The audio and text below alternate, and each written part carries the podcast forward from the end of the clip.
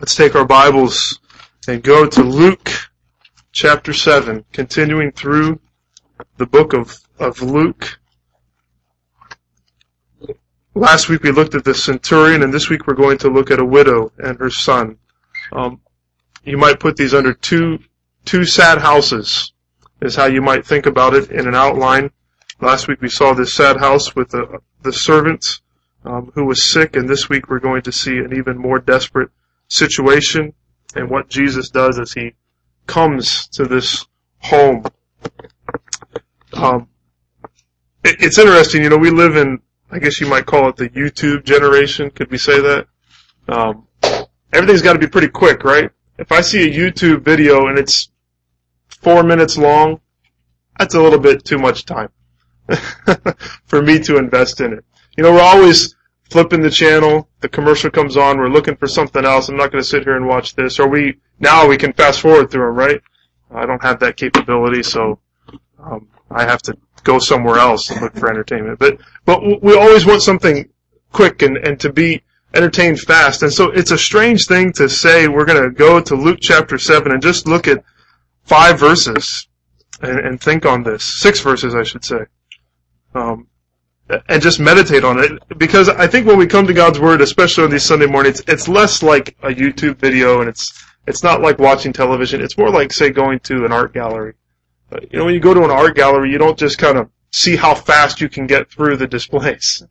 Uh, very often you stop and you and you look at a picture for a while and you you get up close and you stand far back and you want to see all the the nuances in this picture, all the beauty of it that the artist has has put into it. And, I really feel that with this passage in particular, that just there's so much beauty. If we would just, if we're just going to pause and we're going to linger and we're going to stare at this for a while and to see all the different hues that come out of it. And I, I think that if we do that well and, and by the power of God's Spirit, then then it will become a beautiful masterpiece that shows us the compassion and the power of Jesus. Those are kind of the two twin things we're going to talk about this morning, the compassion and the power of Jesus. But let's jump right into this passage and look at, at Luke 7 verses 11 through 17. It says, soon afterward, he, meaning Jesus, went to a town called Nain, and his disciples and a great crowd went with him. And he drew near to the gate, as he drew near to the gate of the town, behold, a man who had died was being carried out, the only son of his mother, and she was a widow, and a considerable crowd from the town was with her. And when the Lord saw her, he had compassion on her, and said to her, Do not weep.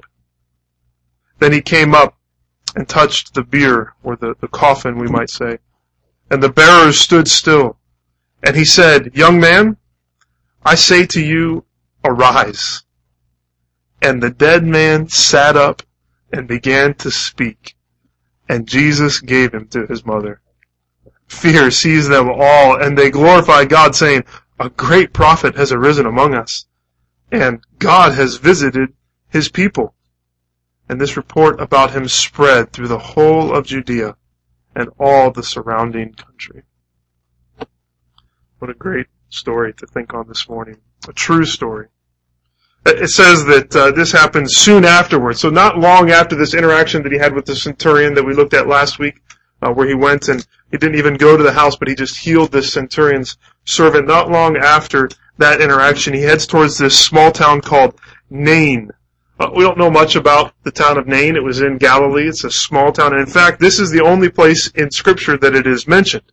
It's not mentioned anywhere else. In fact, this story here is only mentioned in the book of Luke. It's not in Matthew, Mark, or John. It's only here in Luke. And whenever that happens, my imagination gets rolling. Because you remember back in the beginning of Luke that he says he's gone and he's, he's researched this book that he wants to write. He's put it together and, and he's found eyewitnesses. And so I just imagine, where did he get this story from? And I start to wonder, you know, was it, maybe the widow was still alive and he actually talked to her about this. Or maybe, maybe even the, the, young man himself who had been raised from the dead, that he talked to him and had this conversation. Or maybe one of the guys that was, that was carrying the dead man. He said, listen, Luke, I heard you're, you're compiling this thing about Jesus and you gotta put this story in there. Uh, he just landed in Nain somehow, or someone from Nain was where Luke was, and that the story came about. However Luke heard about it, though, it's this wonderful picture of Jesus' power and Jesus' compassion.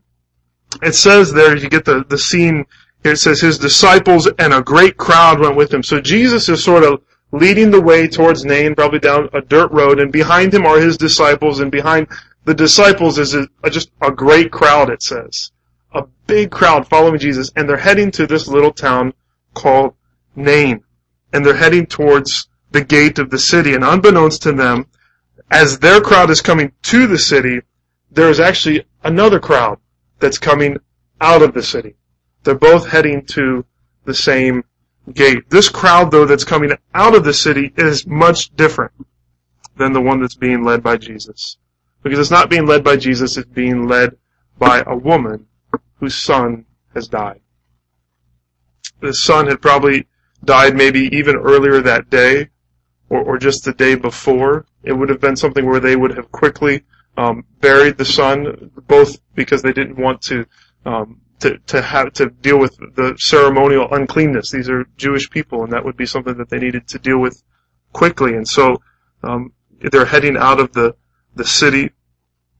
Later in the story, it tells us that this was a young man. It doesn't say exactly how old he is. Jesus calls him young man, and we can imagine Jesus was in his 30s. So I would think that he's probably less than 30. Could be a teenager. Could be in his in his 20s.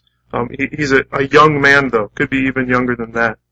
Um, and that this young man has died. You just think about that. It's such a tragedy when youth die, isn't it? You know, sometimes we get removed from these stories, but this is a young man who has has died. He's been has not lived his life fully, um, and it's it's so hard to see that. Even harder for for a parent to watch a child die. So we just start to enter into this this woman's situation, how hard that this is for her, and, and, and we feel that that grief. But but it's not just that that she's lost this son, but what does it, the text say about her? The focus is not really on the young man. The focus is on this woman. It says in verse 12, as he drew near the gate of the town, behold, a man who had died was being carried out, the only son of his mother. This is, this is her only son. She has no other children. Her only son. And she was a widow. She's not walking with her husband because her husband has died as well. We don't even know how long ago this has been, but it couldn't have been that long. It's and her husband is dead as well. So this woman is is grieving the loss of her son, and she has no husband to stand with her, and now she's actually thrown into a very difficult situation in in this time period. In this, it, it, there was no one to care for her. Her son would have been the main caregiver for her at that time, and now her son is gone, and her husband is gone what is she going to do? It's a desperate situation. And she knows it, and actually, everyone else knows it too. It says there, um, a considerable crowd from the town was with her. You imagine them getting word. Did you hear about so-and-so's son? He died. You know, the, she's a widow already, and now her son has passed away. And, and everyone in the town shows up to be there for this funeral, to walk out uh, with her to come and offer support. You know, but I imagine this woman, even though she's surrounded by people, I just imagine that, that she feels very alone, that, that no one really understands exactly what's going on, how difficult this is for her. But this large procession is, is heading outside the city limits to bury this young man. They're, they're grieving as they go. There would have been people um, mourners that were probably playing flutes or cymbals, very mournful situation, and they're all heading out. And the body is, is being carried. It's not a closed casket, but you might imagine a, a cot or a board of, of sorts. Maybe he's wrapped for burial, maybe not, but the, the mourners are, are carrying him out. And the woman is leading the procession, surrounded by people, but, but feeling very alone, I'm sure. Maybe you've been there yourself. You know what that is. That everyone is around you, but you feel like no one understands exactly what's going on. Uh, they're offering support, you're thankful for that, but you feel alone. And in the story, these, these two masses of people meet at the city gate. So you think about the crowd following Jesus, and they're probably filled with joy. I mean, they're with Jesus. They're, they're probably excited. We're heading to Nain. Something awesome is going to happen. It's going to be great. We're with Jesus, and He's doing all these miracles. Maybe He's going to teach something awesome. And they're, they're excited. And then this other crowd is, is coming out, and they're filled with, with sorrow. Eh, you know, and they have that situation where they both come to the city gate at the same time. You know, you've had that circumstance where you're walking down a hallway and you both trying to go the same way, and there's these two very different crowds collide right there. What's going to happen in this moment? And it says at the front of the pack there is, is Jesus. And he sees the whole scene, and whether it's just simply observing the woman and, and seeing what's going on, or maybe this supernatural knowledge, Jesus knows what's in the hearts of all people. He knows what's going on. He enters in to this compassion. And what does the text say? Verse 13, and when the Lord saw her, he had compassion on her. He had compassion on her. In the midst of this situation of deep sorrow and hopelessness, Jesus responds with compassion. I think let's just think about that thought. Jesus responds with compassion. The, the way we might say it is that Jesus' heart goes out to her. You, you know that phrase. His heart went out to her. He, it, it, this word, it refers to your, your deepest parts to being moved down, even into your gut. Maybe you felt that where you've been filled with emotion and it's almost like you're sick to your stomach. You feel it in, in your, in your very inner being, deep agony, deep emotion. And this is how Jesus feels when he interacts with this woman and he sees her preparing to bury her son. Jesus is often moved with compassion. If you look through the Gospels, you'll see this, that he's moved with compassion or he's filled with pity, it will say. Uh, in Matthew 14, right before he's feeding the 5,000, Jesus goes to spend some time alone. But it says that when the crowds heard it, they followed him on foot from the towns. When he went ashore, he saw a great crowd. And what is his response? What's Jesus doing? He's going to be alone and the crowd follows him and his response, even though he needed this time of rest, time to be alone with the Father, it says he had compassion on them and he healed their sick. Matthew 9 says that Jesus looked at the crowd and it says he had compassion for them because they were harassed and helpless like sheep without a shepherd. He has compassion on the people. Before the feeding of the 4,000 in Mark 8, it says that Jesus calls his disciples to himself and he says, I have compassion on the crowd because they have been with me now three days and have nothing to eat. He says compassion for these people because they're hungry. In Mark's account of the healing of the leper, we saw that earlier in Luke, it, it says that when the leper requested to be healed, Jesus, it says, moved with pity, stretched out his hand and touched him and said to him, I will be clean. And then there's two blind men in Matthew 20, and they say, Lord, have mercy on us, son of David. And the crowd keeps telling them, be quiet. But the text says, Jesus, in pity, full of compassion, touched their eyes, and immediately they recovered their sight and followed him. I think it's interesting. You look at these situations. When is Jesus moved to compassion? Or we should say, who is Jesus moved to compassion for? It's, it's for the sick. It's for the poor. It's for the needy, for the hungry, for the blind, for the outcasts, for the widows. That's moved with compassion for the for this widow here. When Jesus crosses path with pe- paths with people who are in deep need, his heart is filled with compassion. It is filled with pity. His heart goes out to those who are in need. He enters into their suffering. And I think maybe this is the encouragement that you need this morning. This is, this is the encouragement that you might feel in deep need. You might be like this woman in sorrow, surrounded by people, but you just don't think anyone knows what's going on. You feel hungry. You feel helpless. Jesus is not unmoved by that. Jesus is not standing aloof and saying, well, yeah, that's going on in their lives because of this, that, or the other. Jesus is not separated from that. He enters into the situation that you're in. And what does he feel? Compassion. He feels pity. He is moved in his deep, in his heart to understand that, to enter into your situation. And whether you're in it now or you're in it later, uh, the encouragement is that Jesus is moved with compassion for those that are in need. And we're all in need. We're all in need every day, and sometimes we're in deeper need than others, but when we are in those situations, just this, what a wonderful encouragement. Jesus is not separated from it. He enters into it. He's moved with compassion. I think it's interesting to note in the previous story that we read, you remember Jesus marvels at the centurion's humble faith, and here Jesus is moved not by this woman's faith. What's he moved by? He's moved by her need.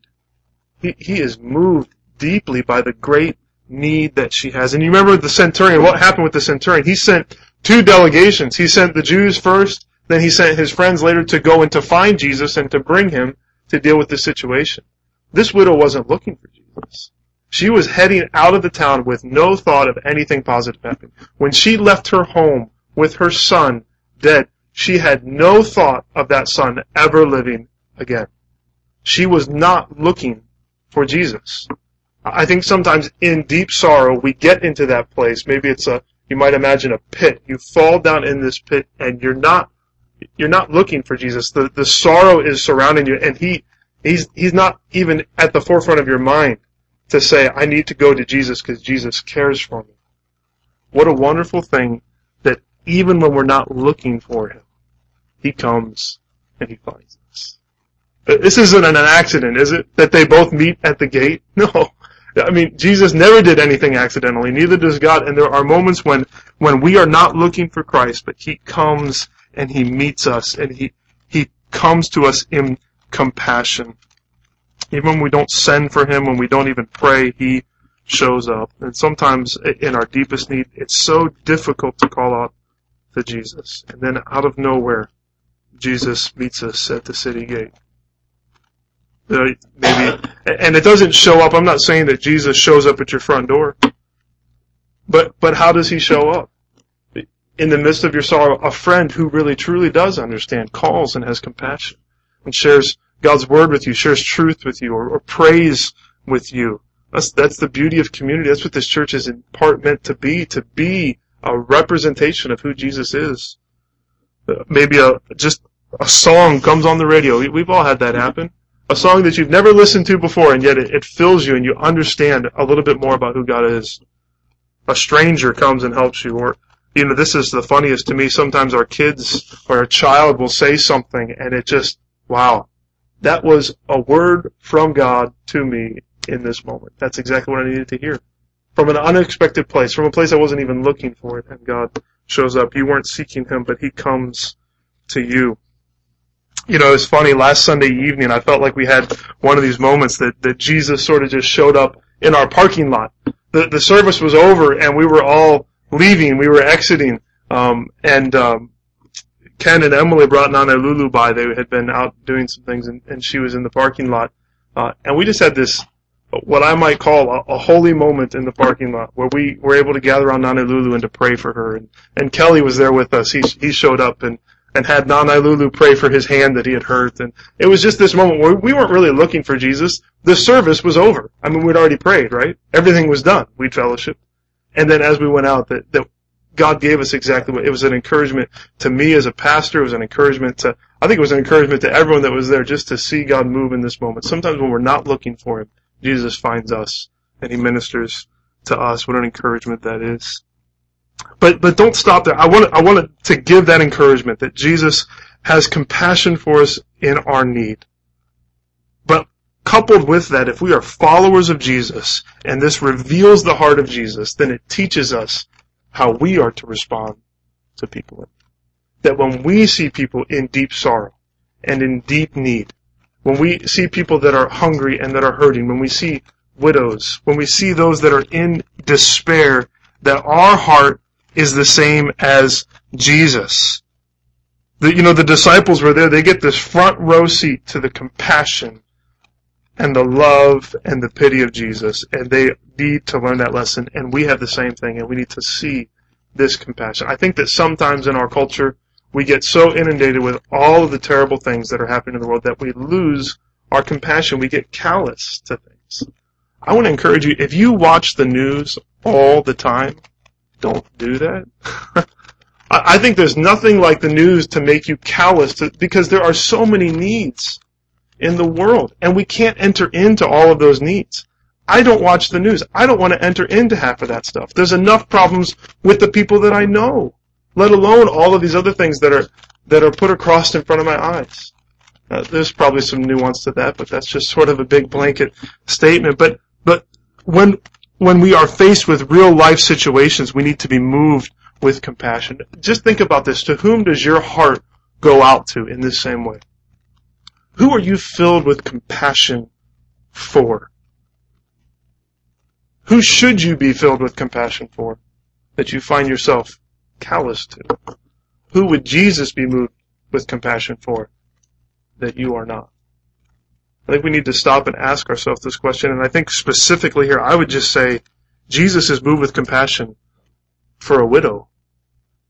Jesus is so often telling us that what pure and undefiled religion is to care for widows and orphans in their distress. Do you know a widow? Then maybe you've just forgotten how difficult that might be. And that you can enter into that situation and see the compassion, whether it's writing a card or, or paying a visit. A visit to someone who has lost their husband, who is in deep need, that is a powerful thing. Who are you filled with compassion for? So in the midst of this hopeless situation, Jesus responds with compassion. But is that it? Is that all that Jesus can do? Is just feel compassion for this woman and care for her? Is that it? No. Notice that he doesn't just respond with compassion, but next he responds with power. Jesus responds with power. Jesus comes to the widow. It's it's strange. he, you can imagine him looking into her tear-filled eyes. And what does he say? He says, "Do not weep. Do not weep." Now, if Jesus can't do anything, that's an extremely cruel thing to say, isn't it? This woman who has lost her son, who is a widow, and he says, "Don't weep." Don't weep. What are you talking about? I, I wonder what her response was. Maybe it was anger. Maybe it was just flat out confusion. Maybe God filled her with hope in that moment. Maybe this man can do something. He comes to her situation. He walks, it says, towards the the bier, towards the, the cot, this place where he was, and he comes up and he, he touches it. Can you see this? These guys are carrying this, this dead man and he, he touches where he is sitting, laying down dead. Remember how he touched the leper? Remember that? He made himself unclean. Same thing here. He becomes unclean. He touches a dead body. Becomes unclean to to do something amazing here and the crowd following him stops, and the crowd following the widow stops. Everyone stops. There's sort of this this moment. What is going to happen? Everyone is quiet. The flute players have stopped. The cymbals have stopped. It's silent. And then Jesus says, Jesus speaks, not, not to his followers, and not to the widow. Who's he talk to? He talks to the dead man. This guy up on the cot, he talks to him, he speaks to him. And what does he say? Young man, I say to you, arise. And this man who had been dead sat up and he began to speak. Very nice.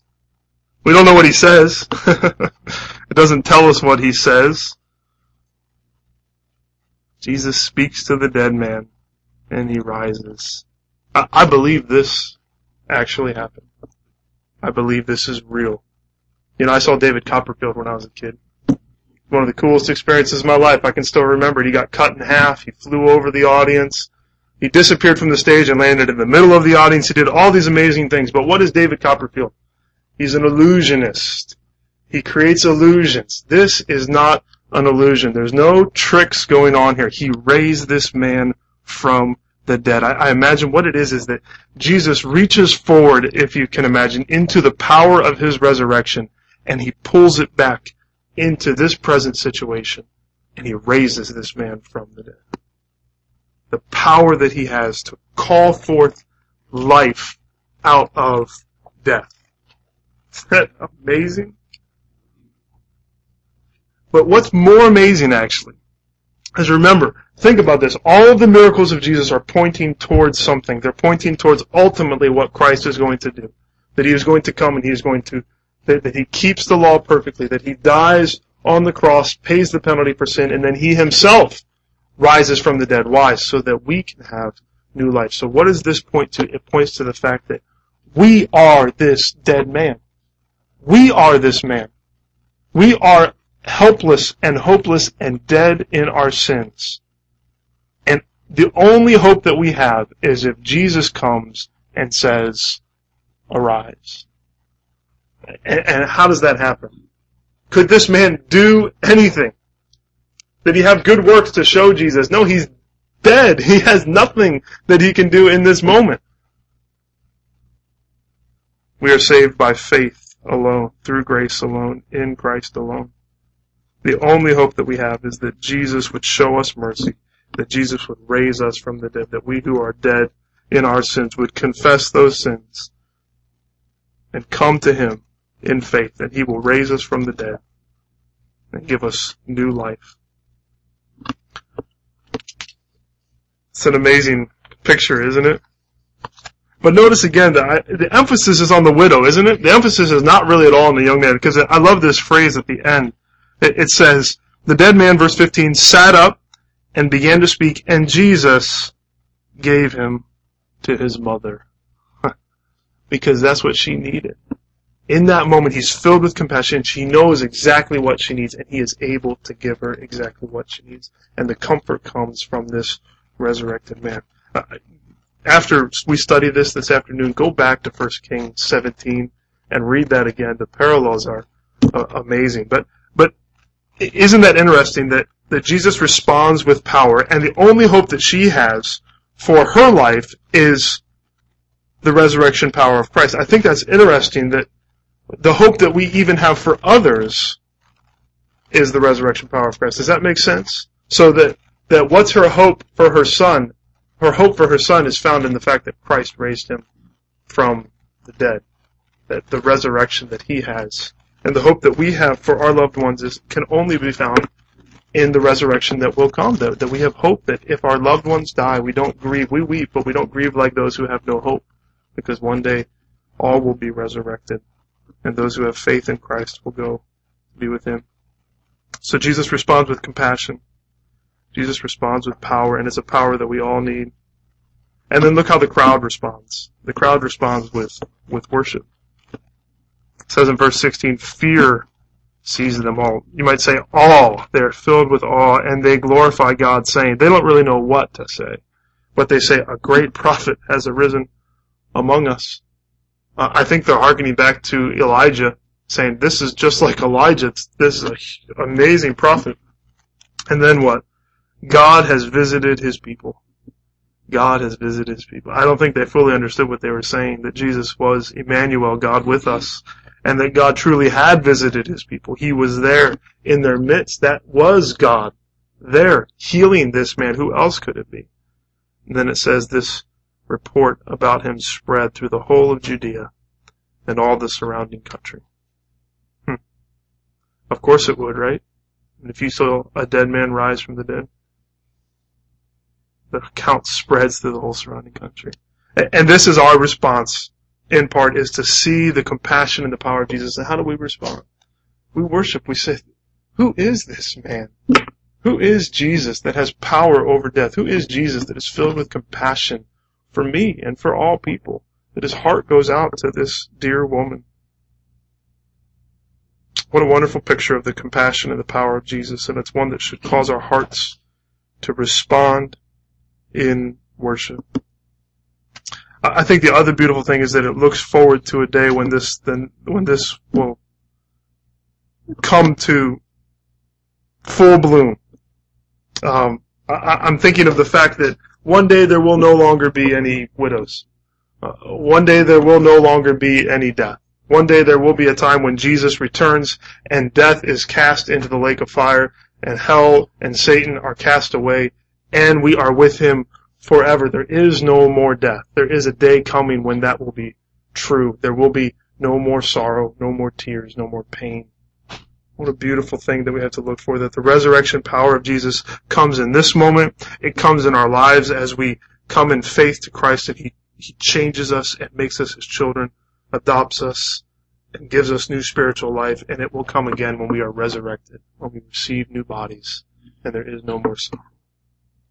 That's actually what we're going to sing about this morning on the back this song 10,000 times 10,000. It's a song that looks forward to that great day. Um, you know, I was out running and thinking about this sermon yesterday. I just felt compelled to do something a little different this morning.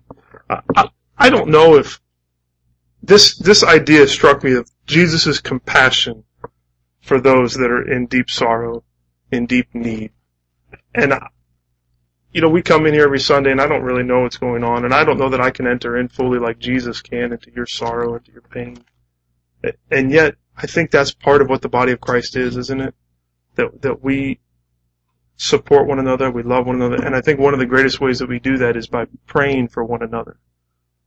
And so this is the first time, uh, just if this is your first time here, we never do like invitations or anything. I've never done this in my whole life. I grew up in a church that did it every Sunday, and so now, but I just want to invite you that as we sing this song, we're not going to do our moment of silence, but as we sing this song, if you just want someone to pray with you, uh, about some, something deep, some need, you just feel like, I need to know the compassion and the love of Christ in this situation, and the way that I want to feel that is by having someone pray for me then I want to invite you to do that. Joel and I are, I'm going to go back in the back and Joel is here to pray. And if it's not Joel or me that you, you think this person knows what I'm going through and I want them to pray for me, I just want you to go to them while we're singing this song and say, pray for me about this. Does that, I just want to invite us to do that because I think that's what this is about as the body of Christ is that we are to love one another and, and to show the compassion of Christ in this way.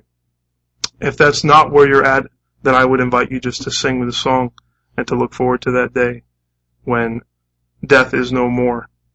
There's this song in here it says, Then eyes with joy shall sparkle that brimmed with tears of late, orphans no longer fatherless, nor widows desolate. What a wonderful truth. So let's stand together as uh, the guys come to lead us in this song. And if you want to pray with someone, then Joel and I will be at the back, or someone else that you feel led to, to go to, then I'd encourage you to do it.